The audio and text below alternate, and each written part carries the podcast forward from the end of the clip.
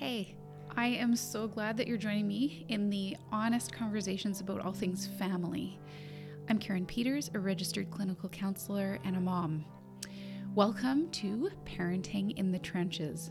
This is going to be a place for us to be real about the mess of parenting. Um, it's a place for you to feel validated and to find some self compassion and some hope for the road ahead. Let's stand in the mud together because personally, I think that is the absolute best place to start.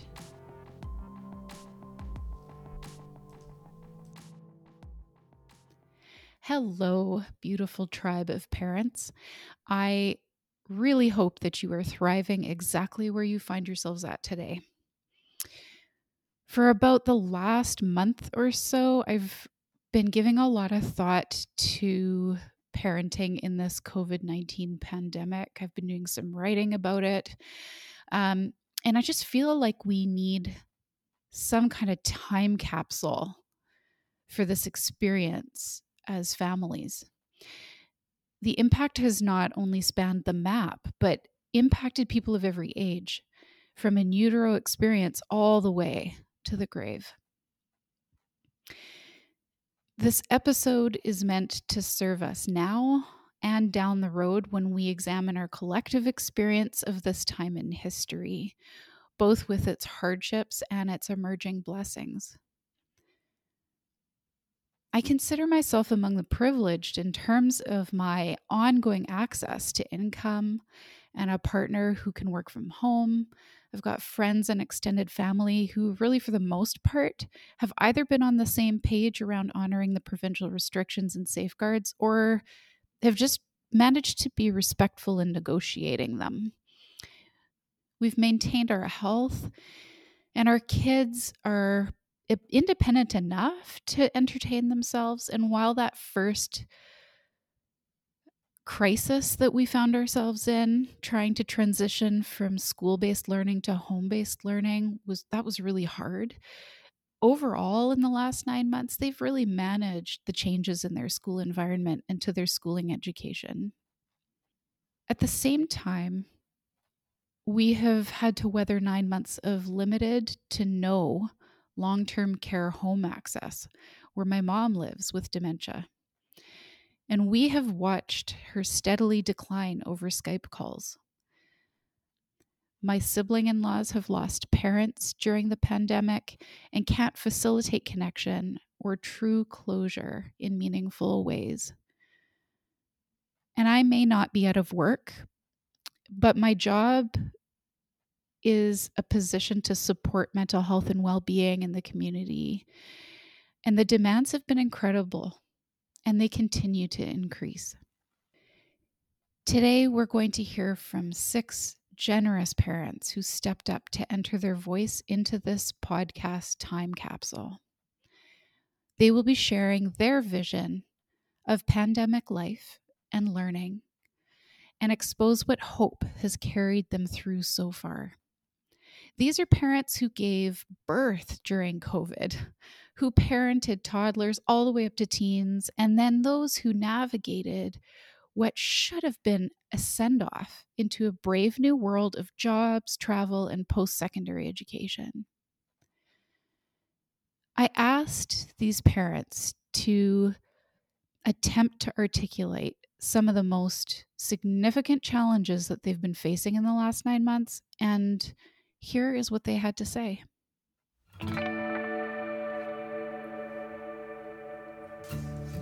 So I'm Mel Chow, and I live with my husband at home, and I also have a three year old son and a new baby daughter. She's just over six months now.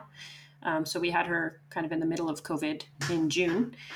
Um, and I think two kids under three, uh, he's just about three now. Uh, two kids under three is, is kind of a challenge. And, and when we had Paige, my daughter, it seemed like it was going to be pretty challenging to have two kids, but I was pretty prepared for my mat leave and I had a plan for my mat leave, which included a lot of active indoor activities for the winter that we were going to go through. Um, since it's quite rainy around here in Vancouver. And I was excited to get out and about with both kids, and I was pretty ready for this new rule that I was going to have.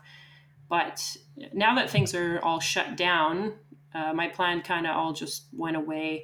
And particularly those rainy or wintry days with both kids is just not that enjoyable for me, not as enjoyable as I thought it would be.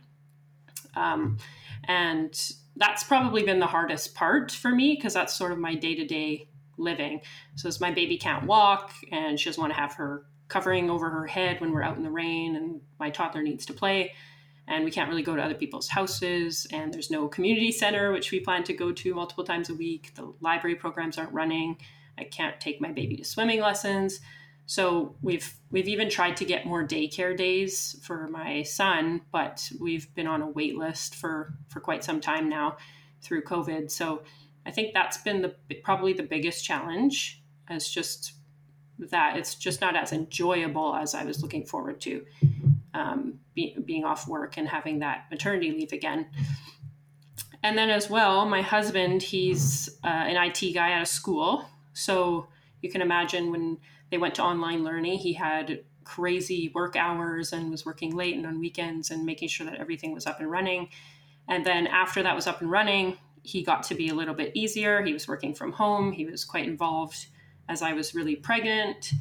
And he was taking my son out a lot as he was off of daycare for a few months. And then in the summer, after we had our baby, he, my husband was able to be home a ton and, you know, in the summer mode of work.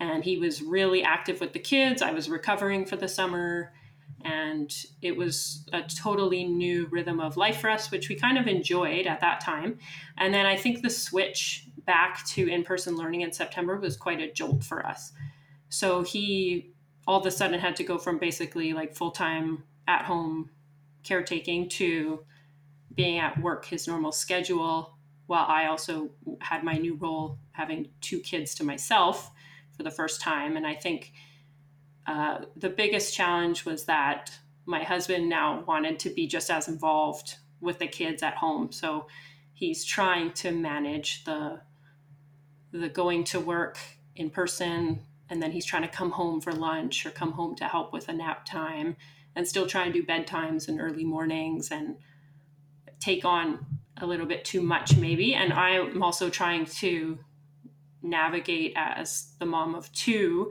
and that's my new job. And so I feel like I'm often getting bailed out of my job. And so sometimes that feels a little bit junky. And I also want the help. And so we're kind of, it's a bit of a tug of war of what the best setup is right now for us. We both want to be really involved with the kids, we both need breaks. And I just think that shift from online learning to in person learning was a bit of a jolt after he had the summer mode and then also that spring mode that was kind of an easy work period for him. The other thing is that Ezra, my son, has gone from being really independent. So he would play on his own, even from five months old. He'd uh, sit in the living room by himself playing quietly while we got things done to being quite dependent on us and one of our attention 100% of the time. And I think part of that is his age, and part of it is having a new baby at home.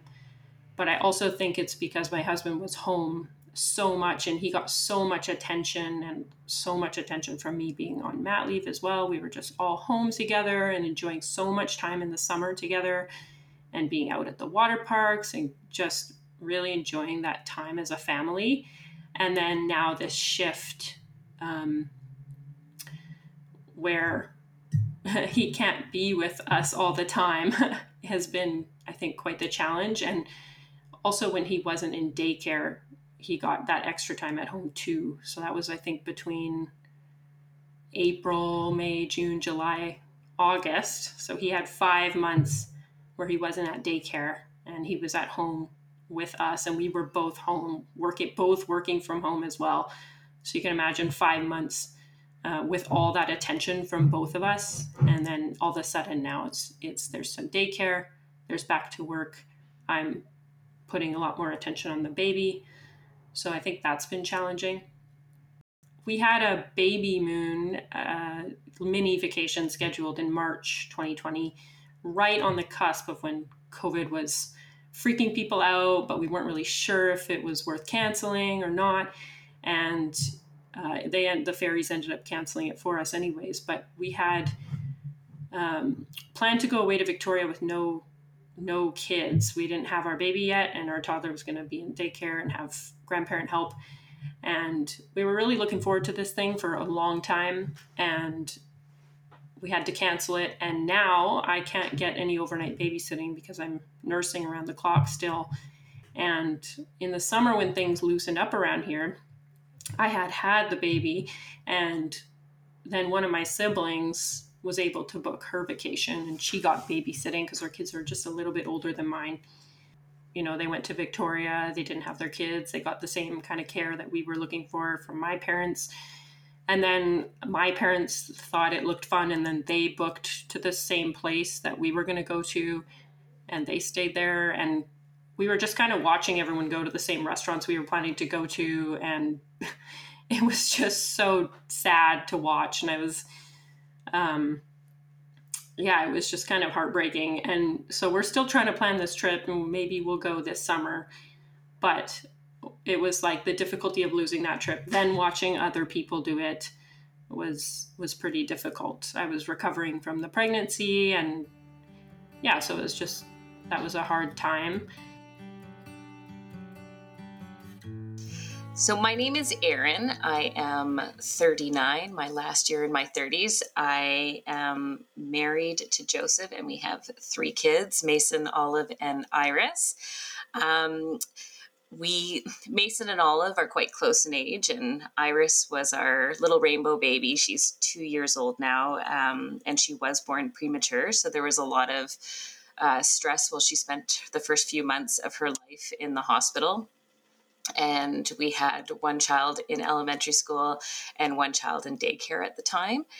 Um, so we we've been kind of living in a high stress, kind of just just on the go constantly. Really, since we started having kids. Um, Joseph, well, I ended up going back to work, and Joe had uh, Joe was working full time, and so we had our kids in full time daycare. And it was just this rat race of getting up early, rushing to get the kids up, ready, out the door, dropped off to daycare, go to work, grab the kids, come home, feed everybody, and go. And it just felt like this cycle. And we were excited, you know, once we had Iris that we were going to, you know, things would hopefully calm down because I wasn't going to be going back to work right away. And then we had her early. She was born at 29 weeks, and we were now dealing with a baby in the hospital and two kids. And it was actually, unfortunately, three days after I had Iris, Joe went in for surgery on his knee. so at the time, we were. Uh, it was a little crazy. It ended up being a blessing in disguise because we had Joe off, um, and once he was able to drive again, it, it it was convenient. I could focus more on the hospital, but um, there was a lot of stress. And around the same time, my oldest child was um, diagnosed with ADD and um, OCD as well.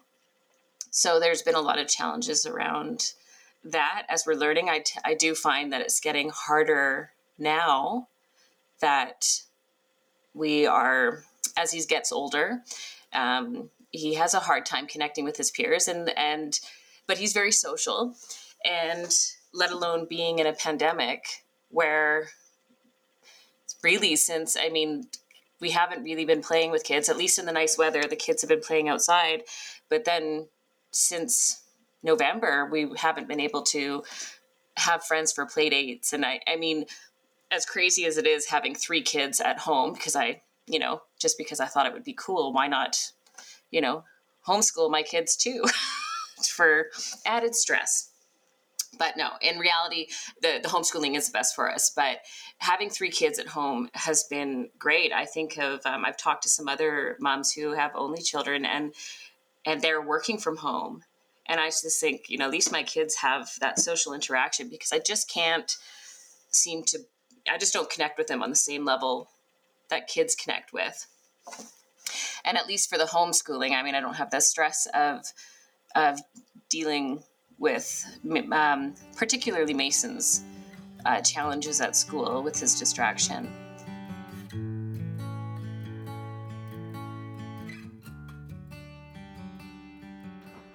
So I'm Courtney, and I live in Langley with my husband and our three kids. We have a 10 year old, a five year old, and a two year old. And um, about three months into the pandemic, we found out that our landlord was going to be selling our house that we rented.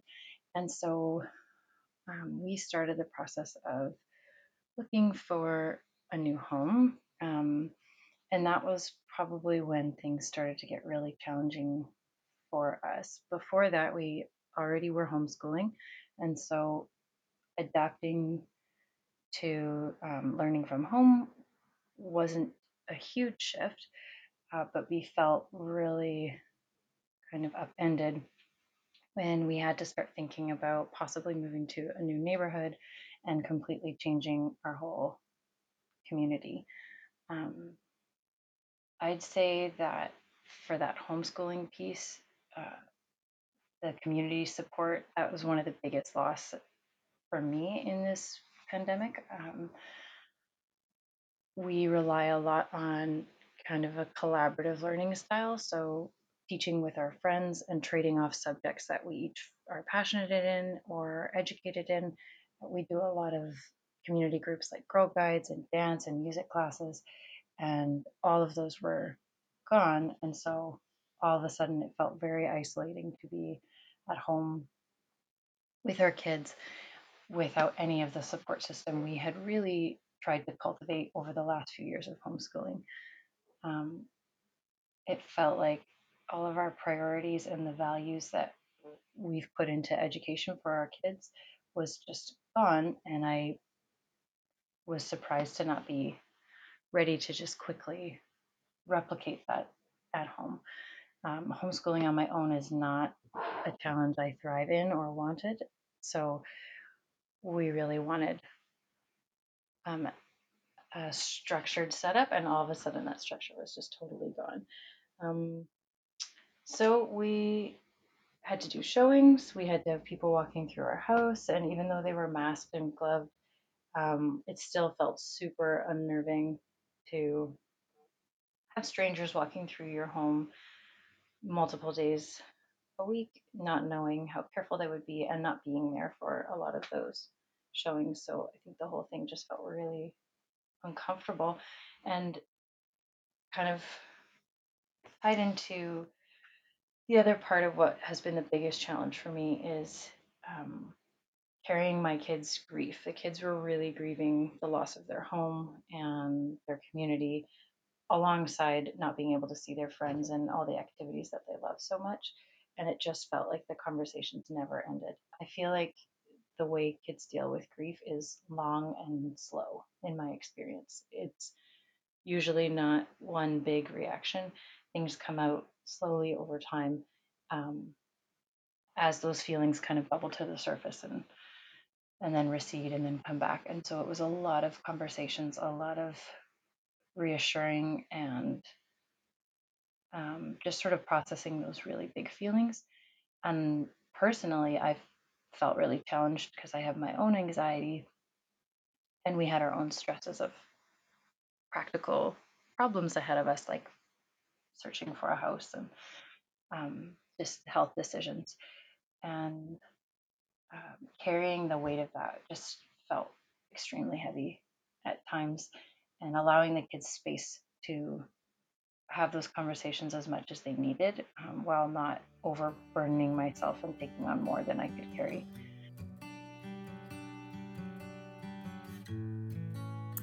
Uh, to introduce myself a little bit, I am a therapist and a Canadian.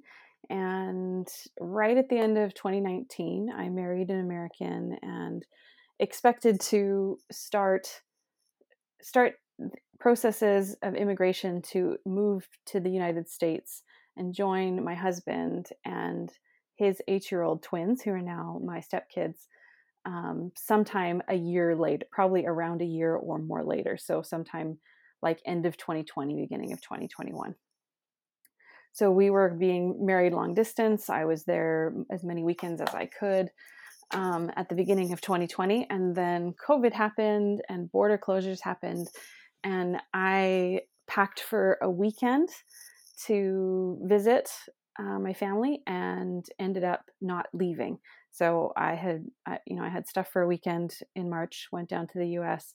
and haven't left. Um, so there was just a lot of things that didn't that came with very unexpected timing that didn't go according to plan um, and that just kind of with with unexpected transition and unexpected preparation and all of that it was it was a lot. And so as a as a part of that i was also um, transitioning my therapy business from in person to online which i was grateful to be able to do um, and then not too long after that the schools closed and then the kids were at home.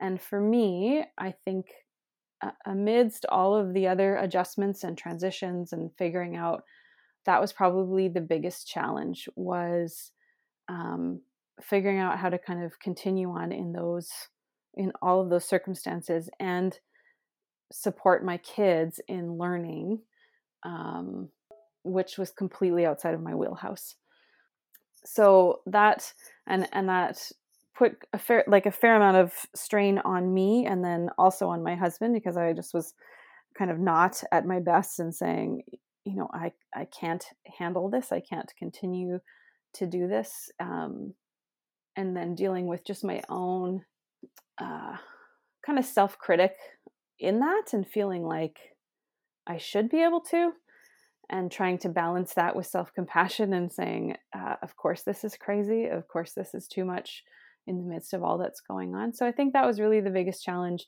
that I saw like create the most noticeable um, stress on myself, on my husband, and on my kids. And then, so just as a unit, where there was just kind of this big ball of struggle around the obligation of education um, and, and yet feeling completely not up to it.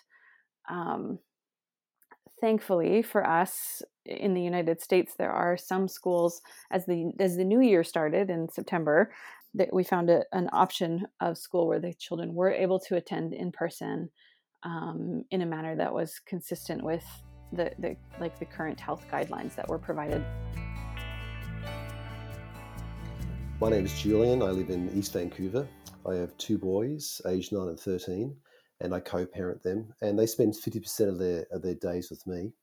I've got a, a full time job. Uh, I work from home, and one of the challenges for me uh, in, in, in this COVID era, this ongoing COVID situation, was uh, best managing uh, the screen time that, that that my boys had uh, or have.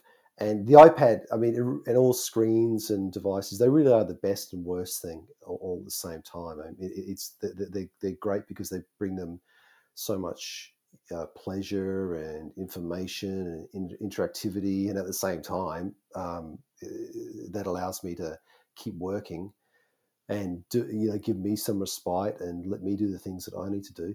And you know, it's also the worst thing because too much of that screen time um, and too too much repetition of, uh, of the, the kind of things that they're accessing on screen time can quickly turn bad, and that has uh, that has knock on effects with their their mood after they put the device down.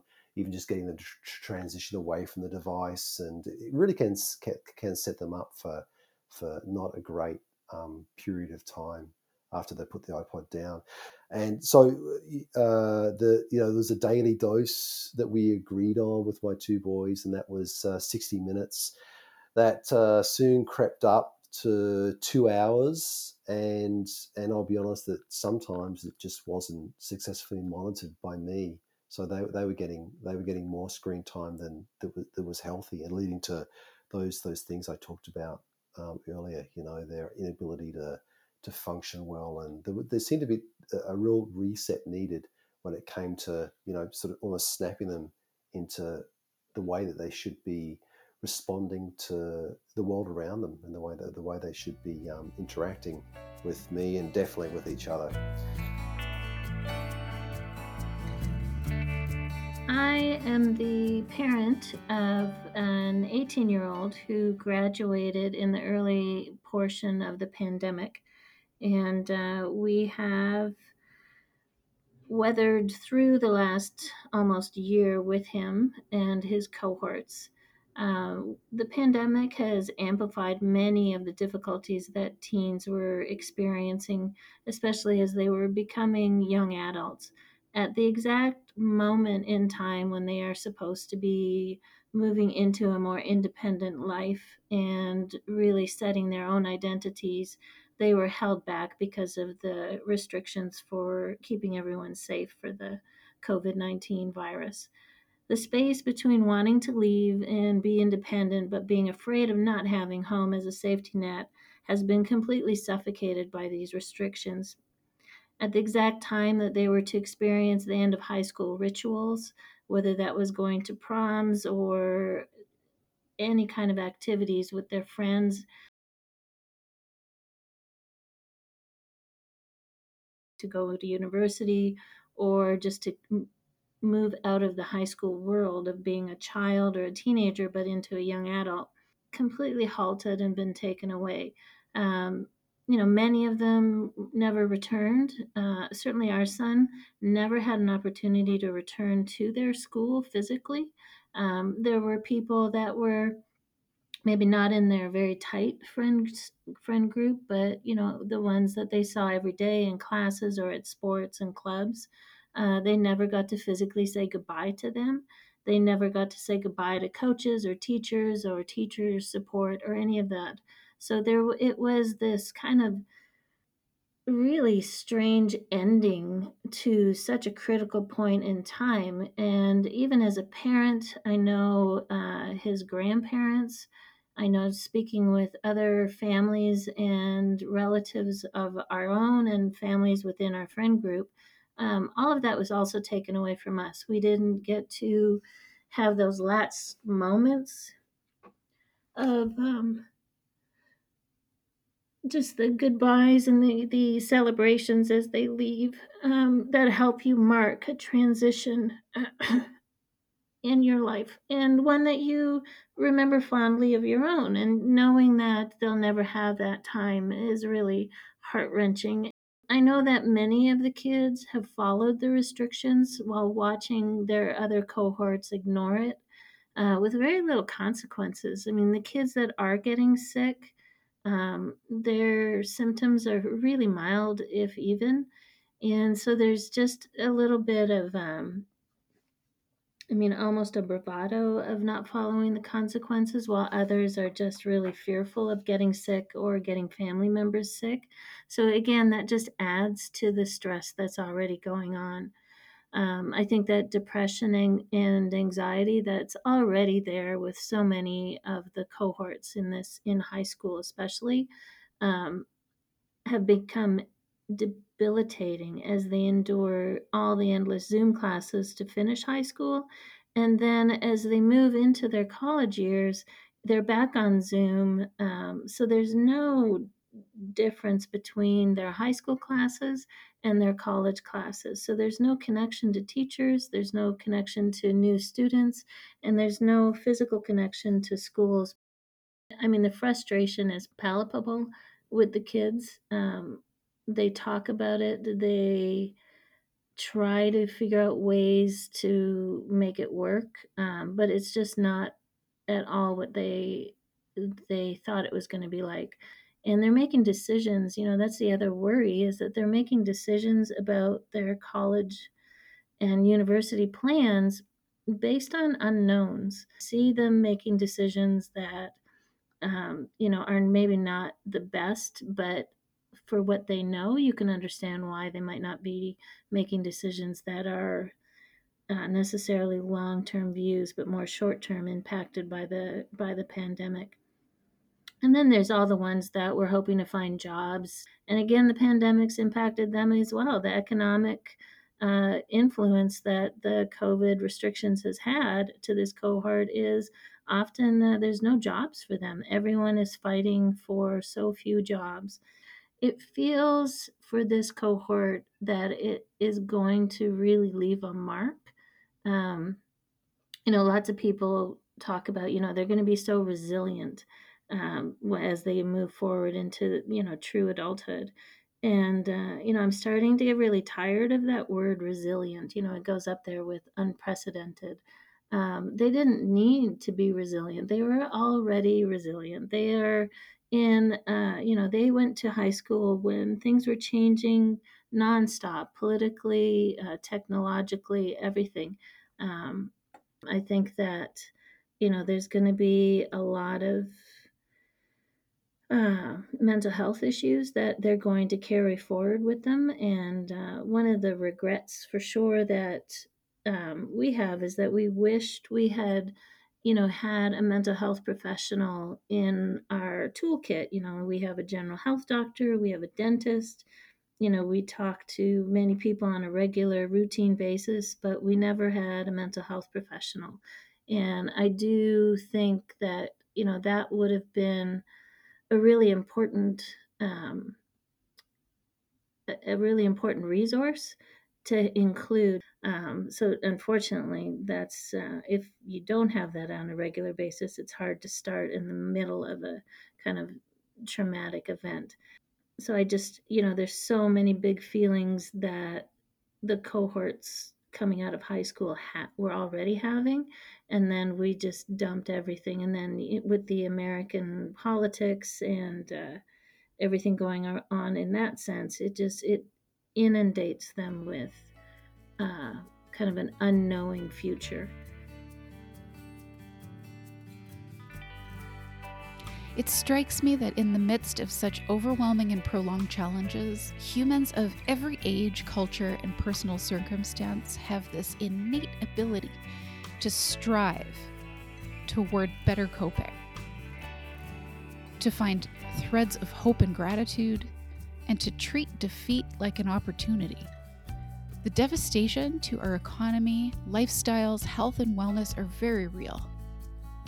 And so is the way of surviving and thriving. Here is what parents had to say about their ways through. Yeah, so I'm quite the extrovert. And on my first mat leave, I was very social. I just found that I needed to be out and about all the time, seeing people. Or I felt a little bit lonely at home. And I've always been like that. I've always wanted to be with other people, be around other people and I still prefer to be social, but the this maternity leave because I've been forced to be by myself a little bit more or just with my family more and not with friends and playdates and all those kind of busy things. Uh, I've kind of leaned into that. And that's kind of been a surprise to me because I've enjoyed that part of my maternity leave. So I've been reading books and listening to podcasts and just exercising by myself and even just resting, which I didn't do much of for the first leave. So COVID's helped me realize it's not it's not that bad being by myself and I can be okay with it. And it could have been a choice I, I made on my first leave. Um, but I don't think mentally I could have handled that. I don't think I could have been home so much by myself with my kid and been okay with it.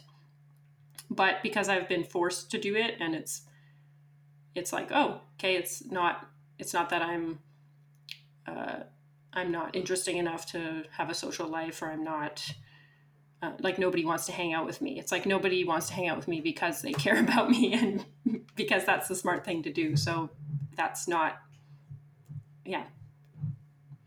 Yeah so with my first kid um, because i was out and about so much his schedule was a little you know, it gets something that's really top of mind and something that I thought about a lot. When is this nap going to be? When is that nap going to be? And I'm going to go for a walk with this friend and he's going to sleep in the stroller. And then I'm going to go have lunch with this friend, you know, and with him on my back. And then I'm going to go home and have a nap and, you know, he'll wake up at this time and I can do this activity with my husband. And it was just very scheduled out and everything had to be a certain way. And with this kid being uh, at home all the time, she just manages everything. So she sleeps in her crib all the time, every single nap, every single nighttime. She eats at home every single meal. We don't do anything on the go.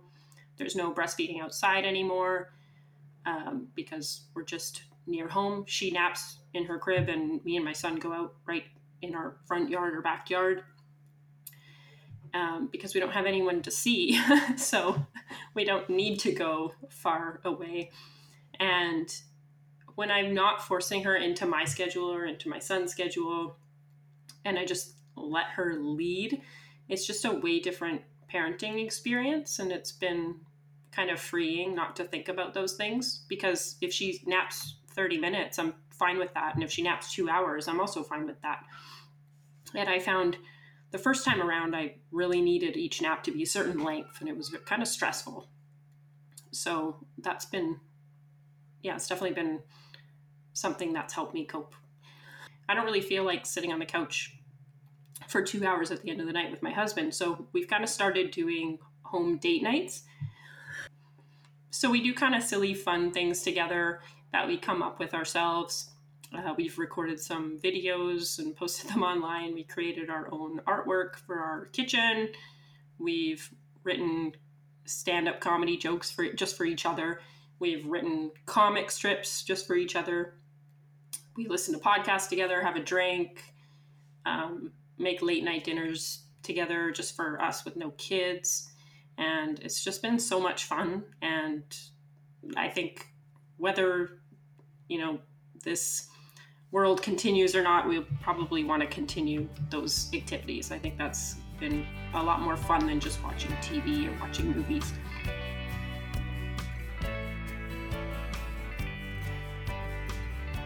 You know, 2020 was a hard year. I, I mean, it, it was has been for everybody.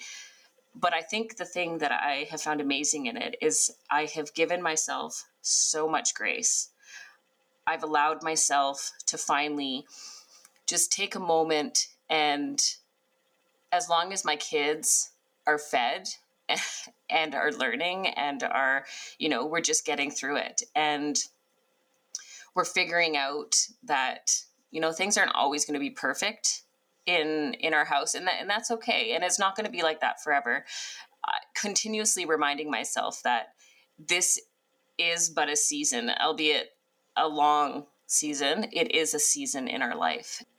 It's just given me such a greater understanding and ability just to be kind to myself.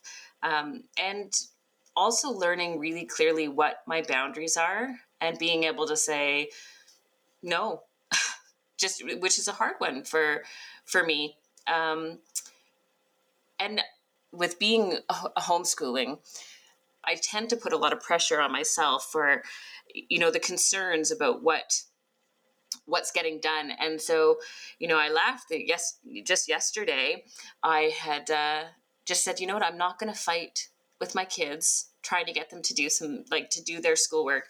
So I cleaned because for me, now it's not for everybody, but for me, cleaning is my happy place. I enjoy cleaning. I, it's very satisfying for me.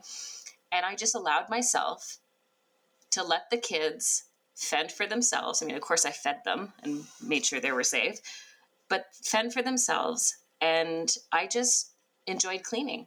I didn't care about the screen time. I mean, really, 2020, 2021 now, s- screen time limits uh, are are very generous in this household, um, and I think it has to it has to be for for me at this point. But I really enjoyed just being able to to wipe my hands and not take on the stress of things that I can't control. Because, uh, you know, I have anxiety myself, and um, there is a lot of things that you just stress, absolutely stress about. And it's okay that I can't control everything. And it's okay that we don't know what we're doing because I don't think anybody does. Um, one of the things I've actually really uh, found beneficial during this uh, pandemic as well, especially because we all know how social media can really affect those stress levels. You know, prior to 2020, you know, you you're looking at these um, Instagram or Facebook posts, and you see these moms who look like they have it all together. And I will tell you, I am not one of those moms. The posts that you see, I I mean there's kids screaming in the background. I look like I maybe haven't showered in a week. or that I, I, like to jokingly say that I look like I just called it crawled out of a garbage can, um, and not on purpose. I mean, it's just reality of my life. But everybody is going through the same thing. People don't have the opportunity to go to all these wild places. And it's soothing for my soul to be able to see that and being able to just know that not everything is as squeaky clean. And I know it's easy for us to tell ourselves that, but when you're bombarded with these pictures continuously, it is very hard to still connect that truth with what you're you're looking at. Um, so that has been good for me, and you know, my husband and I have been trying to find ways to connect as well. I mean, it's very hard when everybody's home all day long and you don't really have anywhere to go. Just trying to find those fun things to do has been hard, but we've been trying to, my husband and I have been just really, you know, working as a team so that we can have our like date night, which, you know, sometimes just includes sitting on the couch together watching a show because that's where we're at in life. We don't, we can't just call up a babysitter right now.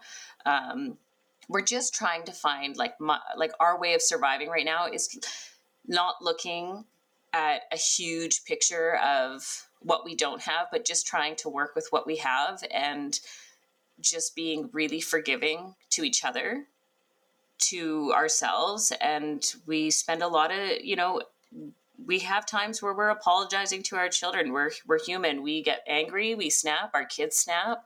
We see how this affects them. And you know we're just we're all trying to learn at this and we just try to keep open communication not just between us but with our kids. And you know i have my support system. My my mom and i have friends that are a big support system. I tell you that group chat with my high school girlfriends has been giving me life in 2020 and carrying into 2021 um, we can't get together but being able to check in uh, daily weekly whatever it needs to be um, and just have that reassurance that you're not alone and hearing funny anecdotes and stories of some of the issues that they're going through has has been really amazing. We're just trying to find uh, a way to laugh every single day. And that you know if we have a bad day it's okay. A bad day is a bad day and there's always tomorrow and just trying not to go to bed angry. And if we do go to bed angry, at least we can try to wake up with forgiveness. So um, you're not alone. Parenting is stressful. And I don't have any of the right answers. I don't think anybody does. But at least what works for me is humor. And um, I mean, really, if you have kids, there's something to find humorous. I mean, we have a, a two year old, a seven year old, and a nine year old. Um, so there is always something funny happening. And for me, it's just letting go of the anger, letting go of the expectations on myself because I'm the only one that's affected by that. Um, nobody else is putting expectations on me. They're the expectations that I assume people are. But uh, if I once I started letting go of those, I have been feeling much much better, and it's been um, it's been good. And I think uh, I think my kids are learning that you know, mom can't do everything. And so getting them more involved in things as well has been a big help.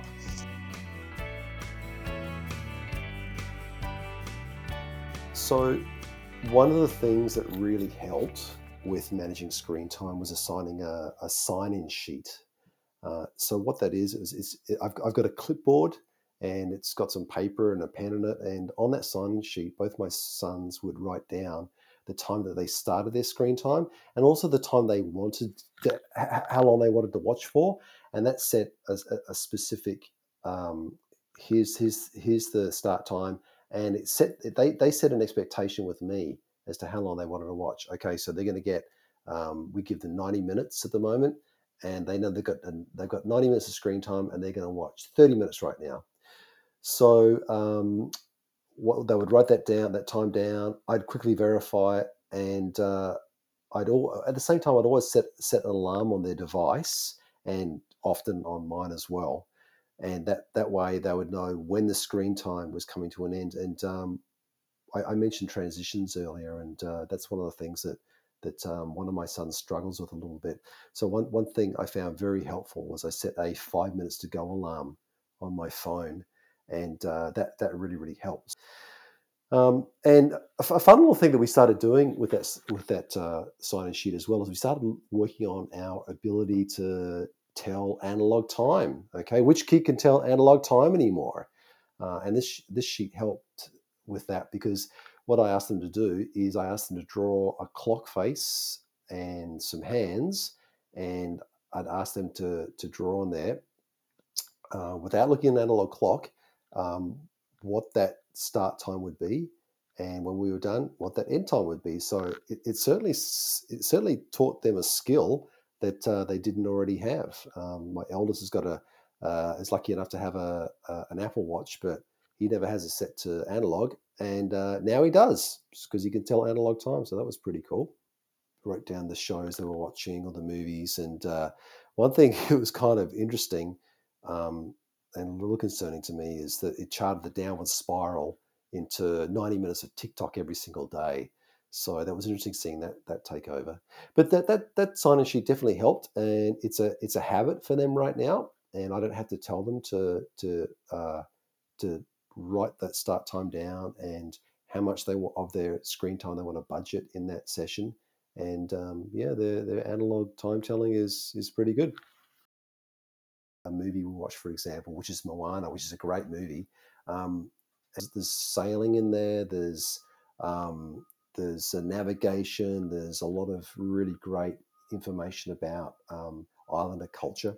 So so uh, for, for that for that movie uh, specifically, there's a scene where um, uh, Maui, the god, and some sailors are shown uh, tying a knot uh, in, in, with with rope, and that knot's uh, called a bowline. And uh, I saw that as a great opportunity to hey let's learn some let's learn some knots. So we started on the easy ones um, first, the reef knot and the, that sort of thing, and we went to the bow the bow line, and then we even um, to try and kind of reinforce those learnings. We went outside and we found somewhere where we where we could start tying that. So we went to a local playground, pretended it was our our boat, and we took our ropes, which were actually just skipping ropes we had at home, and we started tying those knots again, and it, and it was fun. And we talked about how the how we saw those knots tied in the movie and what they were used for and what they could be used for, and it really it really led to um, a really rich experience and a and a, uh, a, memorable and a practical one as well. Moana in the movie uses uh, star navigation in that film, and there's a really cool scene and a cute scene where she uses her hands to measure the angles between a star and the horizon to find latitude. So, so we looked at our own night sky here in BC and the stars, and uh, and we and we talked about how it's different from the night sky that Moana would have seen uh, in the southern hemisphere. Um, I'm from the southern hemisphere; both my boys are as well. So we talked a lot about the sky that our um, ancestors would have seen and uh, how they would have navigated. And um, that was a great discussion. We started talking about compasses and maps, and then it, we started talking about GPS and Google Maps, and it really was a lot of fun, fun all around. I think the greatest factor of resilience that gave me resilience, um, put simply, was relationship. Uh, starting with my kids, they as as children who were just sort of going adjusting to the realities of their parents' divorce and of me entering their life as a new caregiver, as a new parent figure. Um, they were incredibly warm hearted and open and receptive to um, to me being in their lives and they were very open and receiving of my love and very responsive to efforts that i made to um, to love them well and to meet their needs and not that that happened every time and not that it was all as glorious as that sounds but there was just a consistent open heartedness on their part and that i could see often enough that my efforts were um, were getting in were meeting them that it kept me going when it wasn't. Uh, similarly with my husband just the the many moments where I could see him noticing my my distress, noticing um, that I wasn't okay, noticing what the kids needed, and and working hard to step in, even where even in places where he didn't feel confident or where um, he also was struggling and distressed, but just like digging deep to be able to care and so, like to do it together was also a huge factor for me. I think to add on to just what what is there with some of the kids. I mean, their open-heartedness to me in general, but also their childlikeness. Um, there was such a receptiveness and a, and a capacity in them as children to uh, to adapt and to see the adventure in something and to kind of come at life with wonder and curiosity and joy and they they would do so with like very what felt like very small amounts of prompting or input or opportunity from me. So it really felt as though you know i was putting in a little and then it just kind of would and and would get back a, a lot more than i put in and that that in itself also created a lot of of just internal reward and motivation. So yeah. Um, and then the biggest i i am someone for whom my relationship with jesus is central and life shaping and and life giving. And i think the constancy of that of knowing the constant presence and the constant equipping of Jesus in my life is by by far and away the biggest factor that has has kept me going and added meaning and capacity to days when it felt like there wasn't any.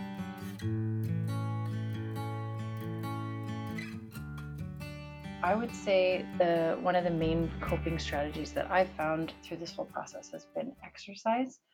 Uh, before, I never made time for it or prioritized it, but it's actually become somewhat of a ritual and a sacred space for me.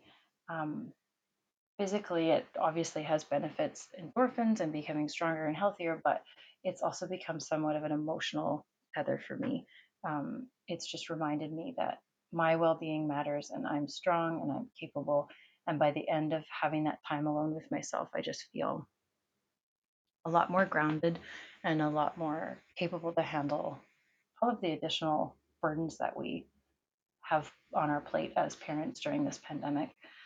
Um, my husband and I also go to therapy every week, and that's been a huge grounding point for us. That was something that we started um, probably about a year or two ago. And it's just been an incredible weight off of us to have a safe place to digest all these huge feelings and kind of bounce ideas off of somebody about how to parent and uh, what a, an emotionally healthy way to handle these really big um, feelings can look like as as parents.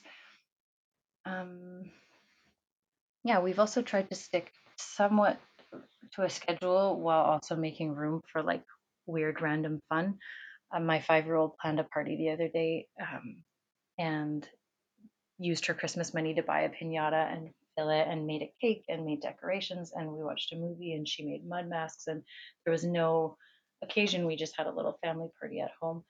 And it was probably some of the most fun we've had this whole time just because we've had a lot of celebrations come and go without really being able to like do what we would normally do birthday parties and um, different things like that uh, my husband had a cd release that came and went and we didn't get to celebrate it with anyone um, and so it was really fun to just say yes to those things and and kind of allow myself to let go and have fun with the kids for for no reason and not really any structure to it. Um, and then balancing that with keeping structure wherever we can, places like food and boundaries and our family expectations around the house has been really important.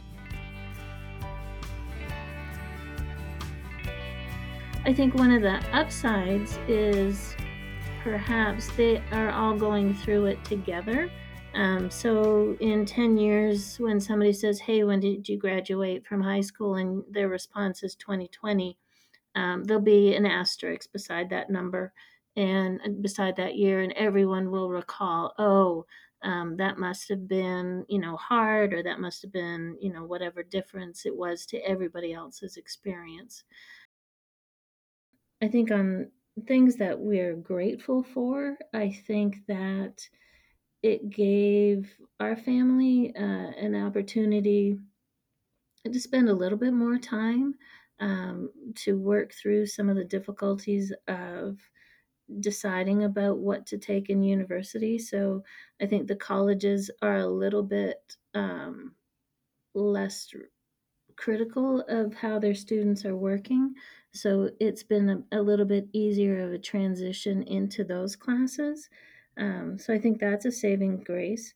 Um, I think I'm still so much in the midst of everything that's going on within the restrictions and moving in moving out of it hopefully soon with the vaccines that it's really hard to be retrospective and say that you know there's been uh, you know a really uh, kind of silver lining to all of this yet.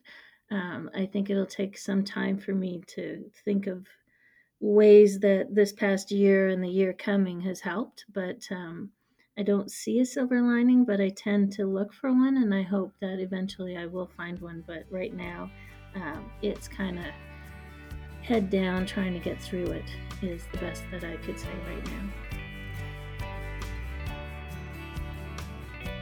You may have found yourself in some of these stories or have felt a new sense of appreciation for the lived experience of someone that you maybe have not considered before. My hope is that this episode offers you a timestamp on pandemic family life and encourages you to remember this time as being truly in this together. Thank you for witnessing the hardships and for holding one another up. Here's to hope moving forward. Stay kind. Timestamp February 5th, 2021.